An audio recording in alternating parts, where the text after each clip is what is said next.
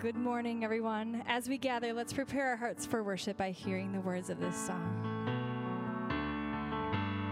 All the worries of this world,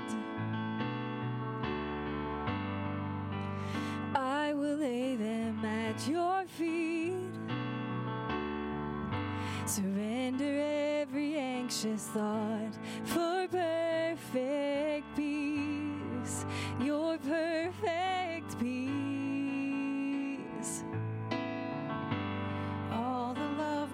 I hold dear, all my hopes and dreams and all my fears. I will choose to trust your name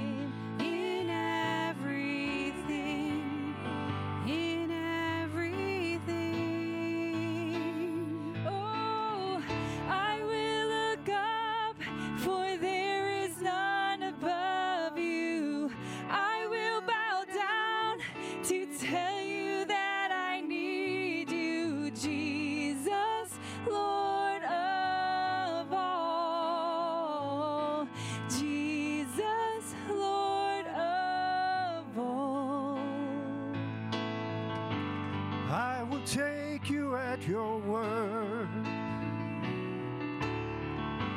Jesus, you have taken hold of me.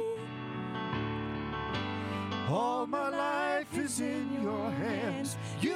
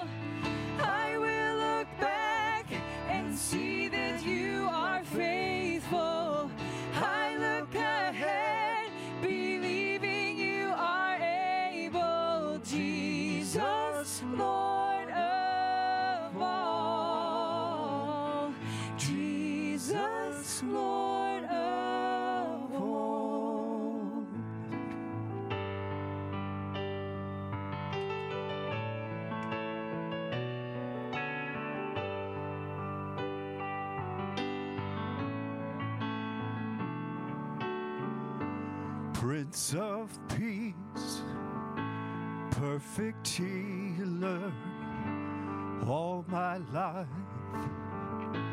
all my cares on you, King of Kings, mighty Savior, all my life, All my cares on you, Prince of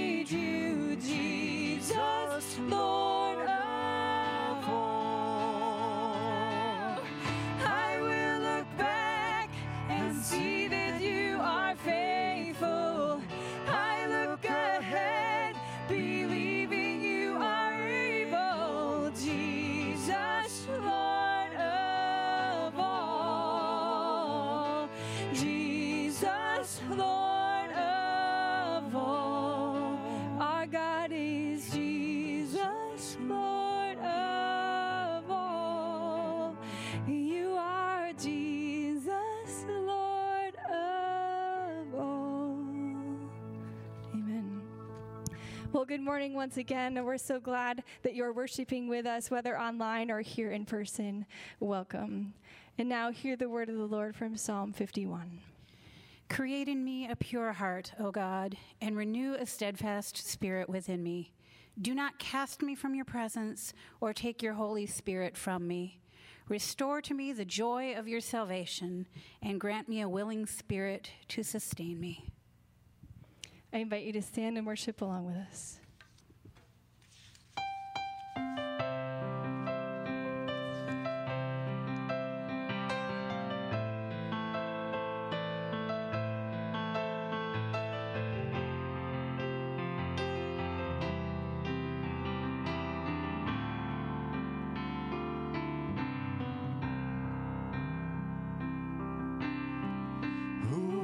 The power to the dead? Who can save us from our sin? He is our hope, our righteousness. Jesus, only Jesus. Who can make the blind to see? Who holds the keys that set us free? Paid it all to bring us peace. Jesus, only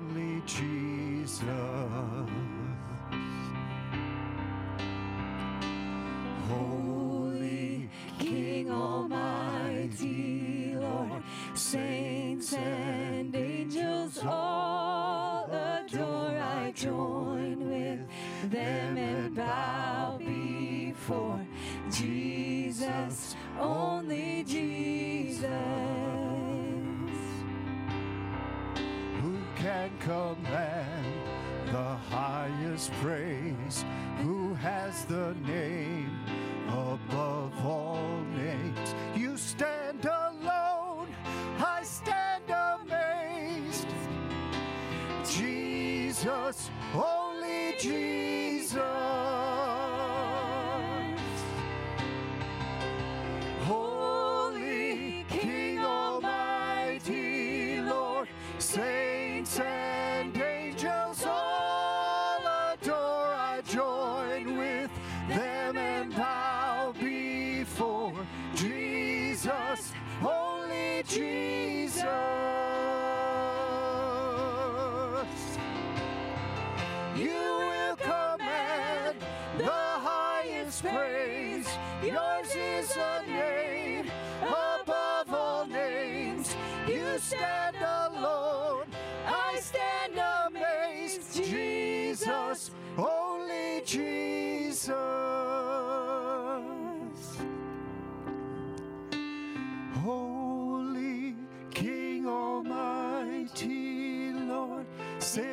Saints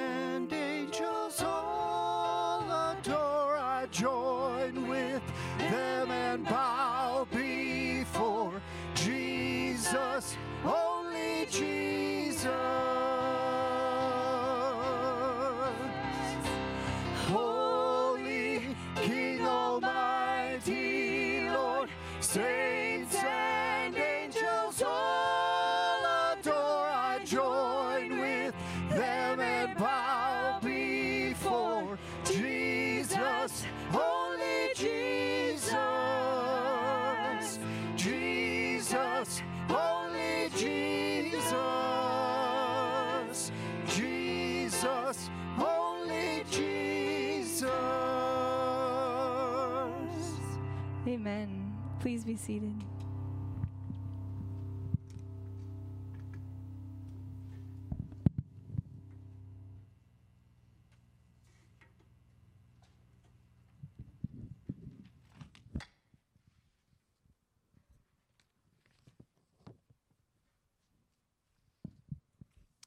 Good morning, church.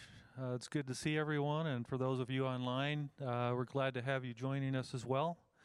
My name is Gary Mark Fleur, uh, one of the elders here, and I'm going to lead us in prayer at this time. Dear Father, in, in this season of Thanksgiving, we thank you for the many ways you have provided for this church for more than 100 years.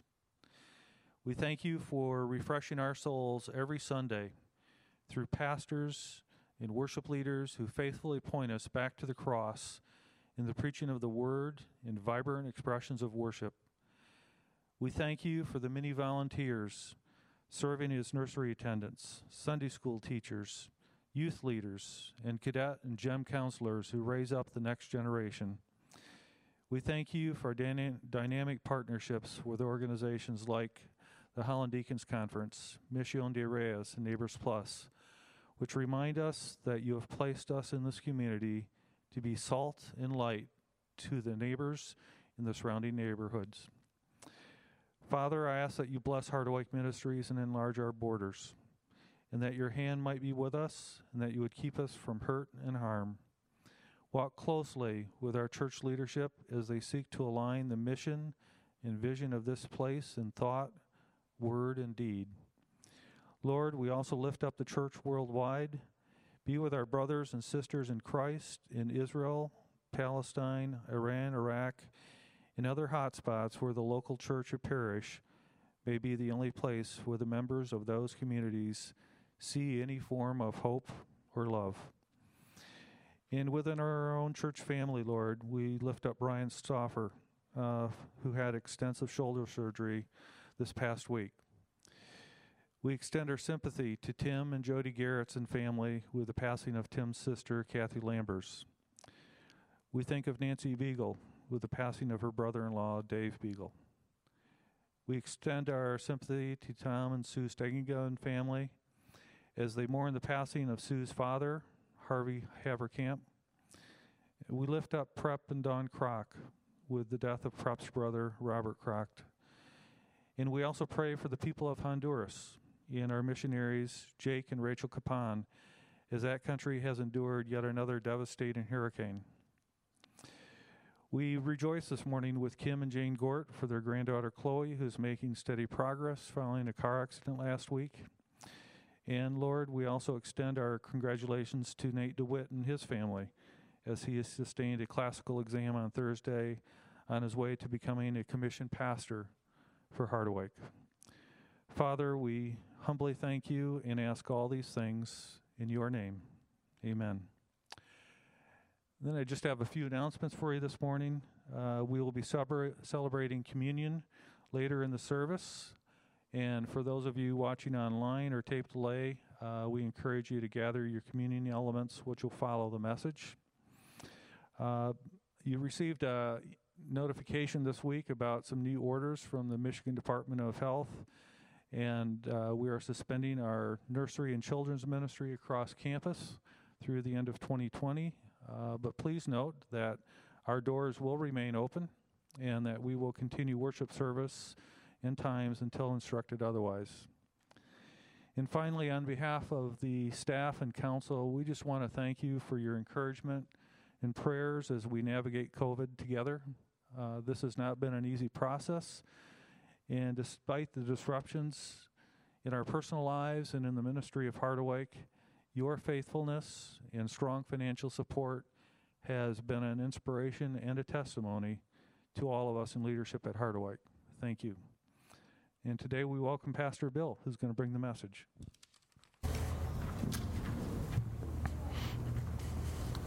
Thank you, Gary. And good morning once again.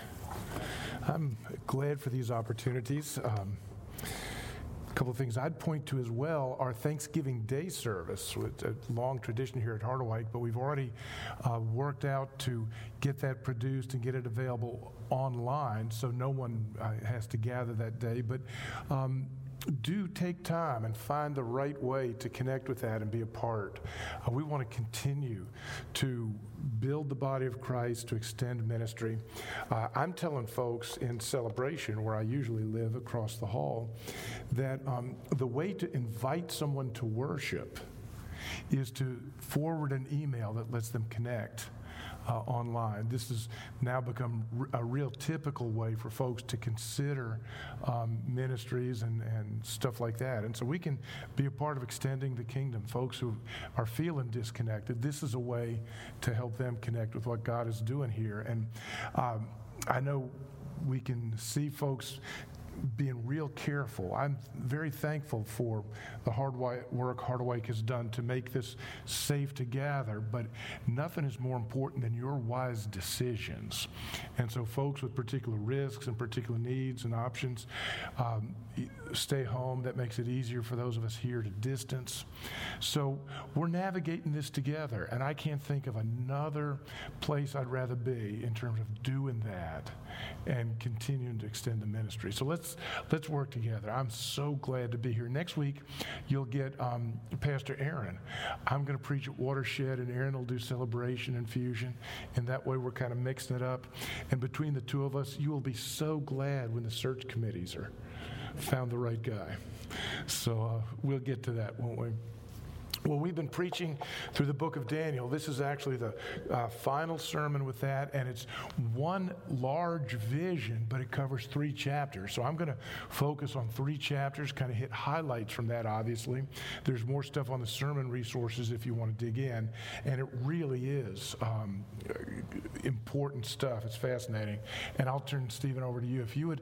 Um, press the scripture, I'll read. Hear these selected verses that give us the gist of the three chapters, and then we'll dig in. All right? Now, in the third year of Cyrus, king of Persia, a revelation was given to Daniel. Daniel, who's called Belteshazzar. Its message was true, and it concerned a great war. The understanding of the message came to him in a vision. At that time, I, Daniel, mourned for three weeks. I ate no choice food, no meat or wine touched my lips, and I used no lotions at all until the three weeks were over. On the 24th day of the first month, as I was standing on the bank of the great river, the Tigris, I looked up, and there before me was a man dressed in linen, with a belt of fine gold from Uphaz around his waist. His body was like topaz, his face like lightning, his eyes like flaming torches, his arms and legs like the gleam of burnished bronze, and his voice sounded like that of a multitude. I, Daniel, was the only one who saw the vision. Those who were with me did not see it, but such a terror overwhelmed them that they fled and hid themselves. So I was left alone, gazing at this great vision. I had no strength left. My face turned pale, and I was helpless. Then I heard him speaking, and as I listened to him, I fell into a deep sleep, my face to the ground. A hand touched me and then set me trembling on my hands and knees. He said, Daniel, you who are highly esteemed, consider carefully the words I'm about to speak to you and stand up, for I have now been sent to you. And when he said this to me, I stood up, but trembling. Now, from here, Daniel sees this vision play out in the spiritual realm. And then, uh, chapter 11, there's a detailed uh, listing of the vision of future earthly conflicts among nations. Listen to this one verse. With flat flattery, he, the king of the south, will corrupt those who have violated the covenant, but the people who know their God will firmly resist him. Then in chapter 12, something new appears. At that time, Michael, the great prince who protects his people, will arise. There will be a time of distress such as not happened, has happened from the beginning of the nations until then. But at that time, your people, everyone whose name is found written in the book, will be delivered. Multitudes who sleep in the dust of the earth will awake. Some to everlasting life, others to shame and everlasting contempt. Further on, I heard, but I did not understand. So I asked, My Lord, what will the outcome of all this be? And finally, as for you, and this is uh, Michael speaking to Daniel, as for you, Daniel, go your way until the end. You will rest, and then at the end of the days, you will rise to receive your allotted inheritance. Let's pray. Father, even as Daniel was overwhelmed. So let this text press us deeply and beyond uh, our usual sensibilities. We thank you that after decades of faithfulness, Daniel sought you for three weeks of fasting and prayer. And as you made this vision known to him, he carefully recorded across centuries now. It's been preserved for us in these texts so that now we can open them, as it were translate, study, meditate, and in this moment, Holy Spirit, I beseech you to illumine our hearts and minds. Guard your people from me, but make Jesus present and powerful. We thank you for your grace and kindness, and we pray together in Jesus' name. Amen and amen. Well, it's an interesting, long, detailed vision. I encourage you go back and look at it. But I want you to make sure you pick up an important little note that it would be easy to pass over. Daniel chapter 10, verse 1. In the third year of Cyrus, king of Persia, now that's the usual way the writers of biblical literature literature place it in history. This is when it happened, the third year of Cyrus, the king of Persia. But as I was meditating through this, using the spiritual practice of Lectio Divina to kind of live into this text and get a sense of what was going on there, I was reminded of something. This is the third year of Cyrus, king of Persia. But over a century earlier, Cyrus had been named. There's something very interesting. He's mentioned here in Daniel 10:1, but he's also mentioned by name by Isaiah in Isaiah 45:13. I will raise up Cyrus in my righteousness. I will make all his ways straight. He will rebuild my city and set my exiles free, but not for a price or a reward, says the Lord God Almighty. Now, let me tell you something. As best we can tell, and certainly on the face of it as presented, there's about 160 years between Daniel 10:1, the third year of Cyrus's reign, and when Isaiah may well have written. 160 years. A king is named. He will rebuild the city. He will bring my people back from exile. Huh? 160 years. And now Daniel, an aged man, fasts and prays because he knows the king is named Cyrus. I want to give you some kind of historical context and setting of what this would have felt like. Imagine in American history, President John Adams, the year is 1800 for his first State of the Union. He speaks to the House and the Senate, all those high officials gathered, and he says, Here's the state of our union. I'm so thankful to be president of a nation that one day will be led by President John Kennedy, who will set our goal to send a man to the moon and have him return safely.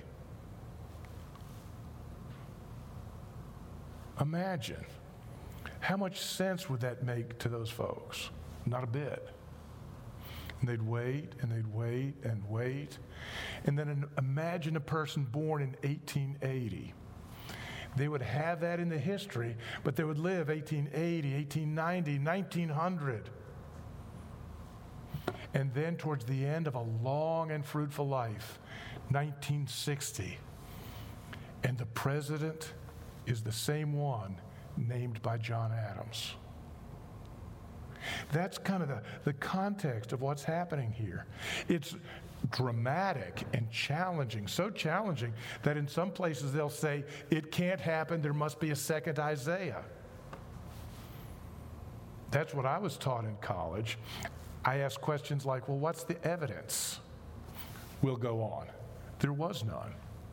We're challenged here to think this is a king named 160 years before it happened.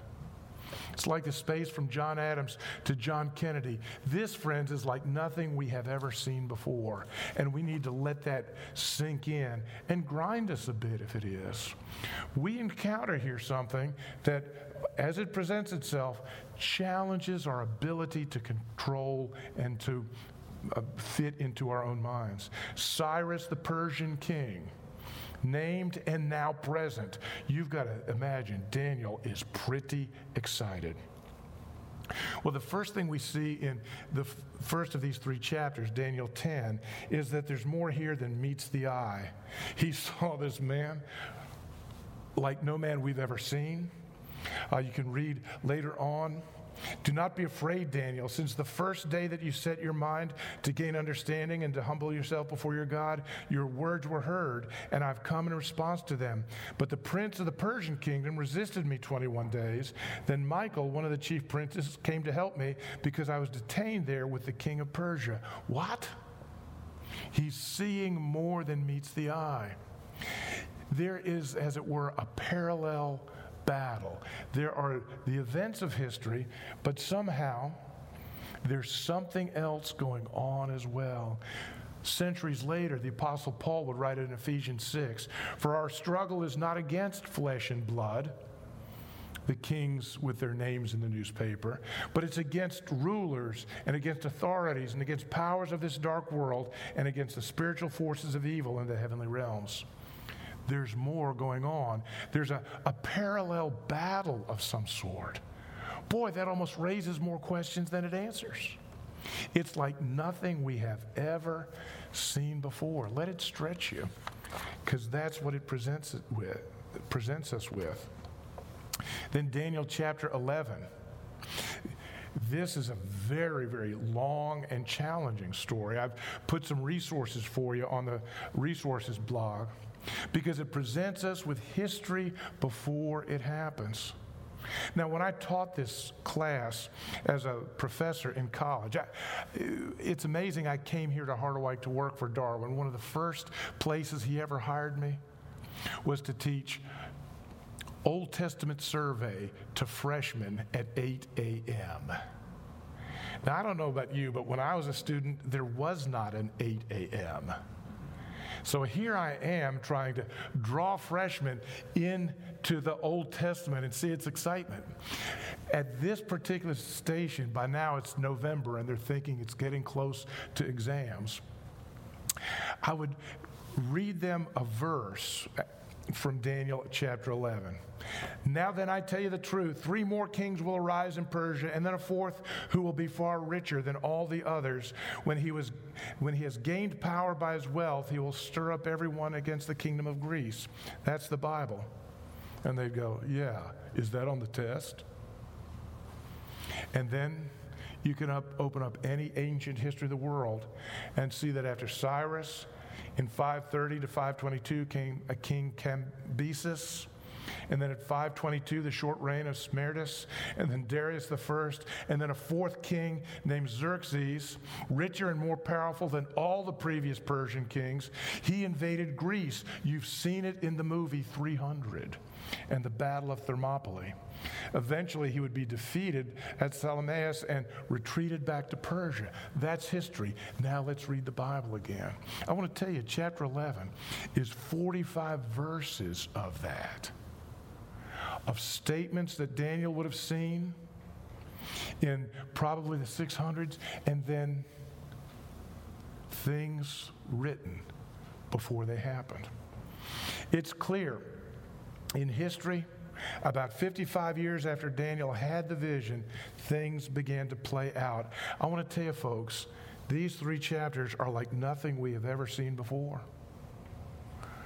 They rock our sense of what's real and what's not real, of how much control we have over reality, how much we can press it into our ability to make sense to us. Again, I was taught, oh, had to be written afterwards because it can't happen. It can't happen. Do you have a text which is just Daniel 1 through 9? Oh, no. Do you have anybody referring to Daniel? Do you have anybody referring or writing about we added this? No, no. We just know you can't write history before it happens. Unless, and friends, as best I can tell you, here's where the real rub is. Unless there is a God who's moving history in his direction. If you once accept that, then maybe he could write history before it happens. If you can't accept that, you'll invent anything else. It's like nothing we've ever seen before. Exactly. And then we get to chapter 12. Multitudes who sleep in the dust of the earth will awake, some to everlasting life, others to shame and everlasting contempt. Sleep in the dust of the earth and awake? Friends, this sounds like the resurrection from the dead. And then he says to Daniel, As for you, go your way to the end. You will rest, and then at the end of your days, you will rise to receive your allotted inheritance. Whoa. Daniel had never seen anything like this before. Oh, there were stories about people who had died and were brought back to life, but they eventually died. No one had ever been di- dead and come back to new life that would never end. This was like nothing Daniel had ever seen. The whole vision is like that. But it's not that way with you or I, is it? When I talk about life, death, and rising to life anew that never ends, doesn't it bring to mind something that you and I know about? The cross. The Lord Jesus Christ. You see, look at our point in history. Daniel sees this in a vision, it hardly knows what to, to make of it. The cross, Christ is crucified and rises. Now, we in our time of history look back and we understand the vision of Daniel through the centrality of the cross. Daniel was looking forward to something yet to come that he could hardly understand. We look back to the central fulcrum of history, the death and resurrection of Jesus Christ. We have seen this before. And so when I see a God who will lay aside his glory, God the Son take on human flesh so that he might take upon himself my, my sin and give me his life.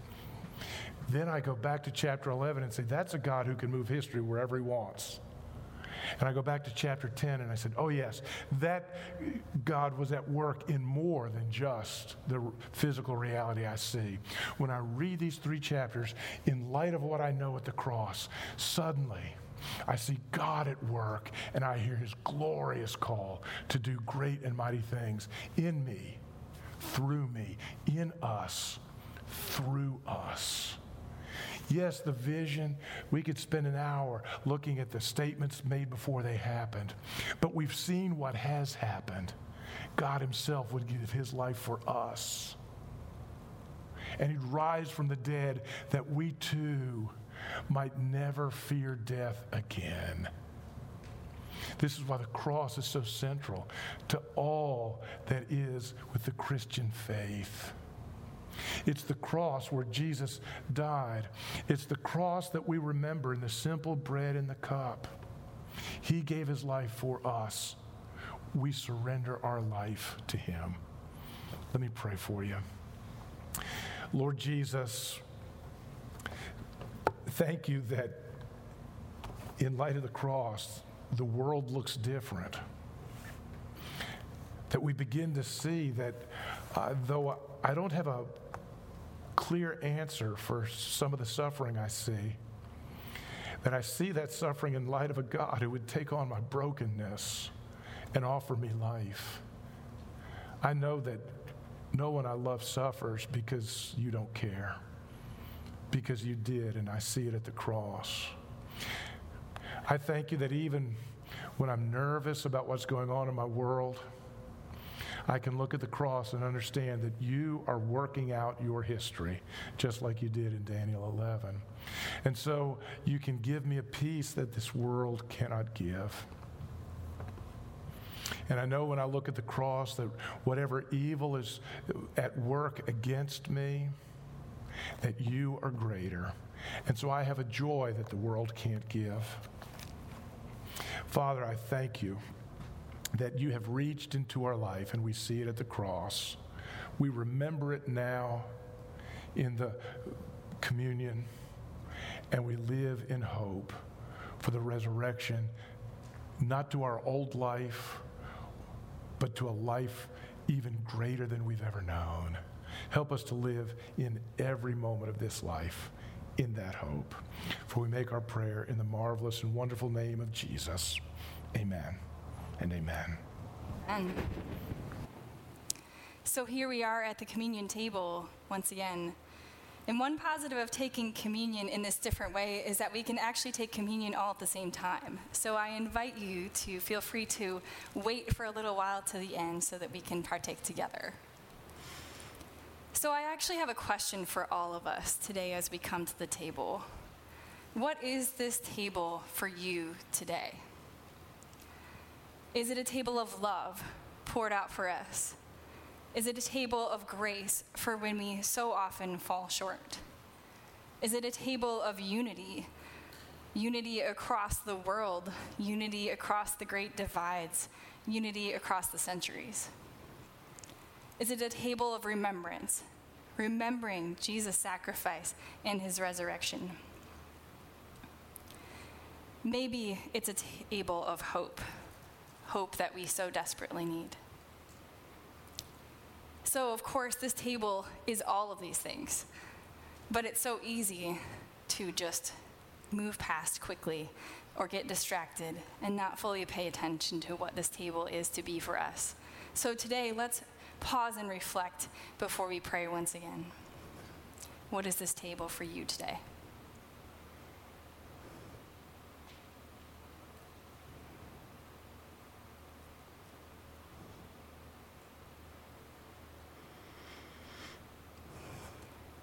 Holy God, we come before you acknowledging that we are in need of grace that only you can provide. Thank you for the sacrifice and resurrection of your Son, and for the tangible reminder that communion provides. In you we put our hope. In Jesus' name, amen. At the Last Supper, the Lord Jesus took bread and when he had given thanks, he broke it, saying, This is my body given for you. And in the same way, he took the cup and said, This cup is the new covenant in my blood. Whenever you drink of it, do this in remembrance of me.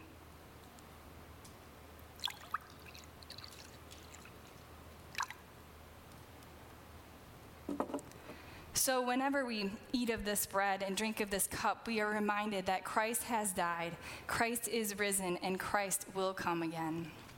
And again, this table is for all who believe in the Lord Jesus as Savior and desire to live for Him. So, at this time, feel free to grab your cups. I'm cheating a little with easier opening method. and let's take our wafer and partake together the body of Christ given for you.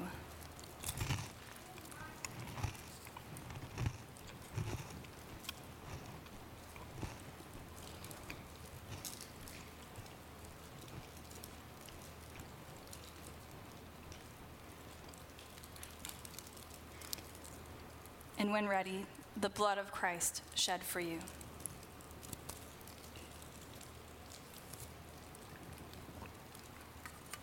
Thanks be to God.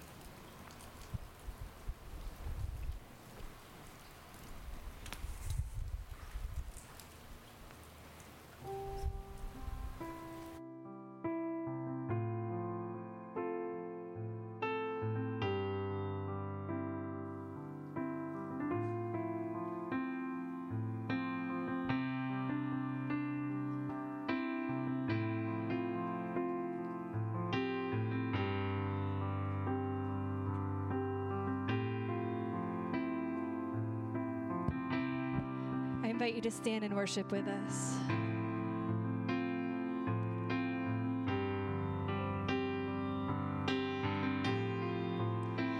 What gift of grace is Jesus, my Redeemer? There is no more for heaven now to give. He is my joy, my righteousness and freedom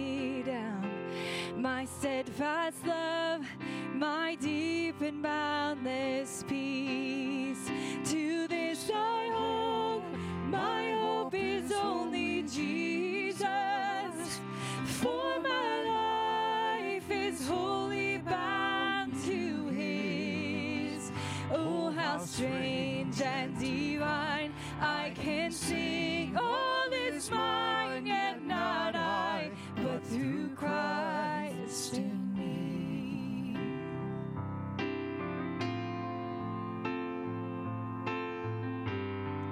Let's really let these words sink in the night.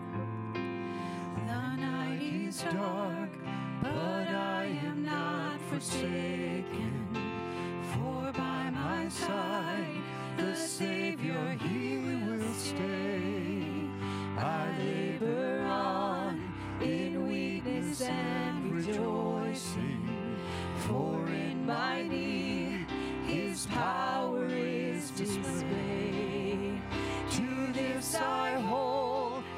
my shepherd will defend me.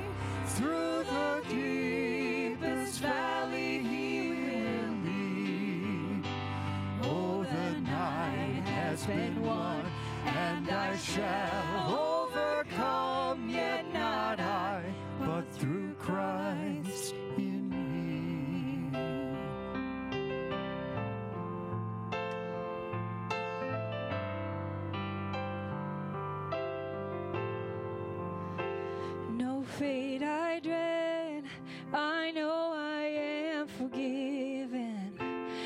future sure, the price it has been paid. For Jesus bled and suffered for my pardon, and he was raised to overthrow the grave. To this I hold, my sin has been defeated. Jesus now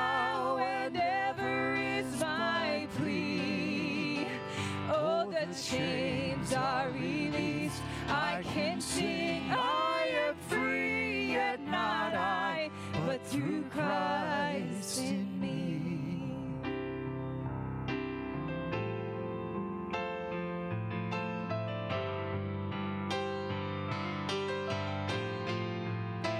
With every breath, I long to follow Jesus, for he has said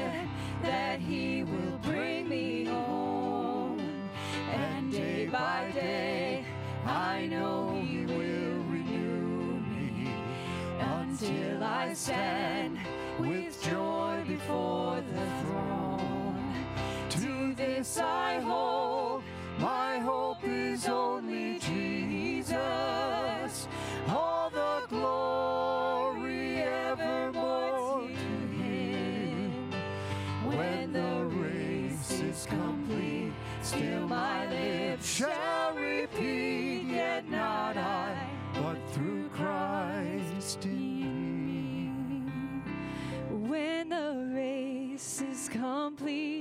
still my lips shall repeat, yet not I, but through Christ in me. Yet not I, but through Christ in me. I love those words. To this I hold, my sin has been defeated, yet not through I, but Christ in me. That's the hope of glory. Now receive the benediction of our God from the book of Romans. And now to him who's able to strengthen you according to my gospel and the preaching of Jesus Christ, according to the revelation of the mystery that was kept secret for long ages, but has now been disclosed and through the prophetic writings has been made known to all nations, according to the command of the eternal God, to bring about the obedience of faith to the only wise God, be glory forevermore through Jesus Christ. Amen and amen. Dismissed to the world with grace and peace. Be loved. Every breath I long to follow Jesus, for he has said that he will bring me home. And day by day, I know he will renew me until I stand before the throne. To this I hold, my hope is only Jesus. All the glory evermore to Him. When the race is complete, still my lips shall repeat, yet not I, but through Christ.